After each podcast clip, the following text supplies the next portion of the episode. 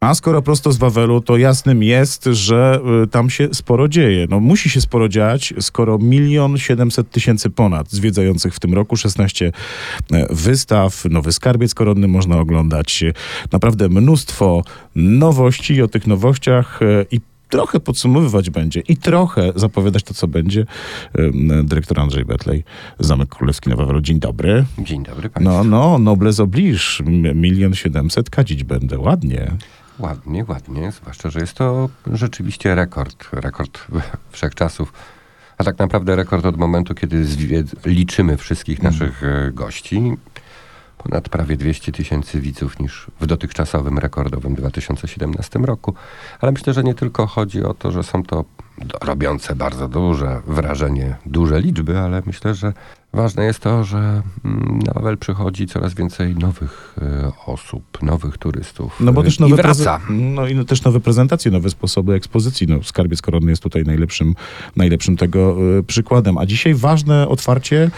Profesor Karolina Lanskorońska będzie heroiną dnia tak naprawdę. No tak, y, pod Wawelem u wylotu ulicy Kanoniczej ten niewielki skwer otrzyma imię Karoliny Landskorońskiej, wybitnej kobiety, wybitnej Polki, wybitnej historyczki sztuki, y, no przede wszystkim osoby zasłużonej, zasłużonej dla nie tylko Wawelu, ale całej kultury polskiej, upamiętnionej przede wszystkim przez wspaniały dar w latach 90. kolekcji malarstwa renesansowego na Zamek Królewski na Wawelu. Ale myślę, że to, że ona się pojawi, pojawi się w przestrzeni publicznej, to, e, to tak naprawdę jest spełnienie w pewien sposób misji zamku, żeby przypominać o takich wyjątkowych postaciach, e, o których czasami mam, miałem wrażenie, że coraz mniej się pamięta. To naprawdę wyjątkowa Polka i e, szczerze powiedziawszy, nie znam. mm, Trudno jest mi w ostatnich latach porównać, czy znaleźć w ogóle podobny gest, podobną decyzję, bardzo przemyślaną, jaką uczyniła e, Karolina Landskorońska, ofiarowując naprawdę zbiory rodzinne zbierane od pokoleń.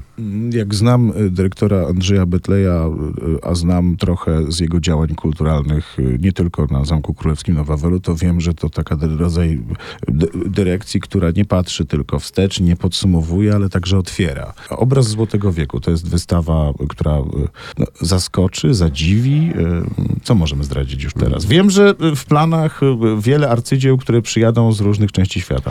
No tak, to ma być wystawa, to będzie wystawa totalna. To będzie wystawa, która będzie rozgrywała się na wszystkich poziomach, na wszystkich piętrach zamku. To będzie wystawa, która pomoże poznać coś, z czego powinniśmy być no, w pewien sposób dumni, ale tak naprawdę ukazać, że dwór królewski w XVI-wiecznej y, Rzeczpospolitej to był jeden z najważniejszych ośrodków artystycznych w całej Europie. Myślę, że to będzie wystawa, która poświęcona sztuce i kulturze dworu Jagiellonów y, będzie wystawą porównywalną chociażby z wystawą Arrasów, ale myślę również, że będzie porównywalna na przykład z taką dawno, dawno temu minioną wystawą o wazach. I tak w kuluarach dowiedziałem się, że będzie można stanąć z głowami wawelskimi, twarzą w twarz.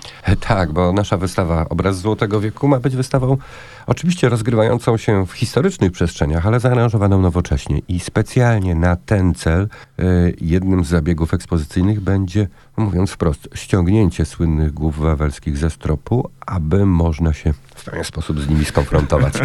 To wyobrażam sobie, że to będzie taka konwencja pojedynków samopołudnie. Od razu mi się nawiązania e, filmowe i gatunkowe e, mm, gdzieś w głowie rodzą. Obraz Złotego Wieku to wystawa totalna, jak mówił pan dyrektor. A ja mam jeszcze pytanie o Wawel Podziemny, bo to będzie powrót do przeszłości i zejście pod ziemię.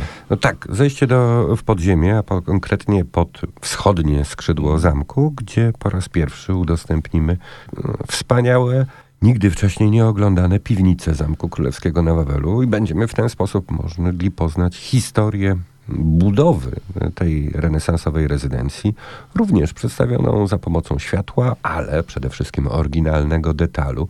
Będzie można dotknąć tych ścian, które są właściwie zbudowane z materiału zamku gotyckiego, zobaczyć najstarszą studnię na Wawelu. Myślę, że to jako nowa wystawa stała będzie również bardzo mocny Czy ja wiem? Ale może. Hit na Wawelu.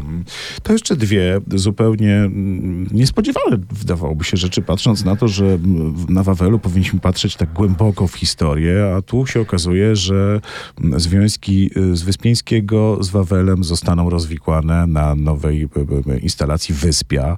No i będą też nawiązania, jak rozumiem, do Akropolis, bo Akropolis to Wawel, Wawel to Akropolis. No, tych wątków sporo. No my cały czas patrzymy w przeszłość, ale na przeszłości budujemy przyszłość. Dlatego Kinga Nowak, naprawdę wyjątkowa artystka, tworzy ową instalację. Instalację, no, trudno mi ją opisać. Myślę, że w styczniu, kiedy ją odsłonimy, kiedy ją udostępnimy, wszyscy będą zachwyceni, bo jest to sztuka współczesna, ale jednocześnie tak bardzo mocno osadzona właśnie w tym dziedzictwie wyspiańskiego. Ptaszki ćwierkają, że nawiązań do sztuki Wyspiańskiego nie zabraknie i że dyrektor wie coś więcej w tej sprawie. No, zdecydowanie tak, ponieważ e, to tak naprawdę ta instalacja jest pewnego rodzaju wstępem do tego, co będziemy, myślę, przeżywali w 2024 roku, właśnie wielkiej wystawy pod tytułem Wyspiański na Wawelu, Akropolis. Doczekać się nie mogę, również na projekt, o którym kiedyś słyszałem i przyznaję szczerze, z jednym z autorów tego pomysłu rozmawiałem, a rzeźby Beksińskiego. Państwo kojarzycie Beksińskiego na pewno, ale głównie oczywiście e, z jego pracy malarskich trochę, być może z fotografii, a rzeźby będą na Wawelu. Tak, rzeźby będą na Wawelu razem z Muzeum w Krośnie. Dzięki Marcinowi Gołębiewskiemu również e, zamierzamy w naszych ogrodach królewskich pokazać no, właściwie nieznaną szerzej e, twórczość Beksińskiego, rzeźby. Myślę, że będą dla wielu zaskoczeniem, ale to jest miejsce, w którym tradycyjnie pokazujemy wyjątkowych, e, wyjątkowych artystów i wyjątkowe dzieła. Przypominam, wcześniej w ogrodach był Wilkoń, później był Chromy. W, zeszłym, w tym roku był Chromy, natomiast w przyszłym roku Beksiński. Myślę, że to kolejny impuls dla zobaczenia ogrodów królewskich i przyjścia na Wawel. Ważny wątek, który chciałbym jeszcze poruszyć, to jest wątek y, tego, jak muzea w Polsce, w tym y, Wawel, pomagają y, gromadzić spuściznę z muzeów ukraińskich, a kontekstem jest wojna i tak naprawdę to, żeby uratować wielkie dzieła sztuki przed możliwym, albo nawet zagrożeniem tylko zniszczenia na Wawelu, e, też wiem, że na Wawel trafiły też takie prace z jednego z ukraińskich muzeów. E, Tak, rzeczywiście. Mm, Myśmy w ubiegłym roku podpisali umowę o współpracy z Lwowską Galerią Sztuki i w ramach e, tej współpracy mm, kilka dni temu na Zamek Królewski na Wawelu przyjechały wyjątkowe dzieła, powiem wręcz arcydzieła, rzeźby XVIII wieku. E, Można powiedzieć, że to perła w koronie kolekcji mm, Lwowskiej Galerii Sztuki. I będziemy przygotowywali wystawę tych e, arcydzieł. Ona odbędzie się w marcu. E, Myślę, że będzie dla wielu zaskoczeniem, ponieważ e, może bym nawet to określił określenie objawieniem, ponieważ autentycznie mamy do czynienia z dziełami geniusza Jana Jerzego Pincla i to są najlepsze rzeźby XVIII wieku w całym Europie, czyli można wręcz powiedzieć na całym świecie. Lwowska Galeria Sztuki w tych trudnych okolicznościach wojny na Ukrainie postanowiła wysłać e, swoje arcydzieła nie tylko na Wawel, ale również do Poznania, do Wilna. Wszędzie tam odbywają się wystawy mm, i to będą wystawy, mam nadzieję, bardzo długie i pokazujące jednocześnie mocne e, zaangażowanie instytucji polskich, muzealnych w pomoc na Ukrainę. I to nie tylko chodzi o te wystawy, ale również wcześniej wysyłanie materiałów pomagających zabezpieczyć na miejscu wszystkie arcydzieła, nie tylko z Lwowskiej Galerii Sztuki, ale również z innych, nie tylko lwowskich muzeów. Wybierzemy się, obiecuję, na e, wystawę pod koniec marca i pewnie na ten temat więcej usłyszycie także e, w RMF Classic. Ja jeszcze chciałbym zapytać o taką działkę, która jest działką mm, no może nie tak często pojawiającą się w mediach, ale bardzo ważną, bo działka wydawnicza, Wawel ma swój komiks, a w zasadzie już teraz cykl komiksowy. Wawel będzie miał swoją książkę kulinarną e, i Tak, w roli głównej Bartek Kierzun, który jest mistrzem pisania i opowiadania o kulinariach.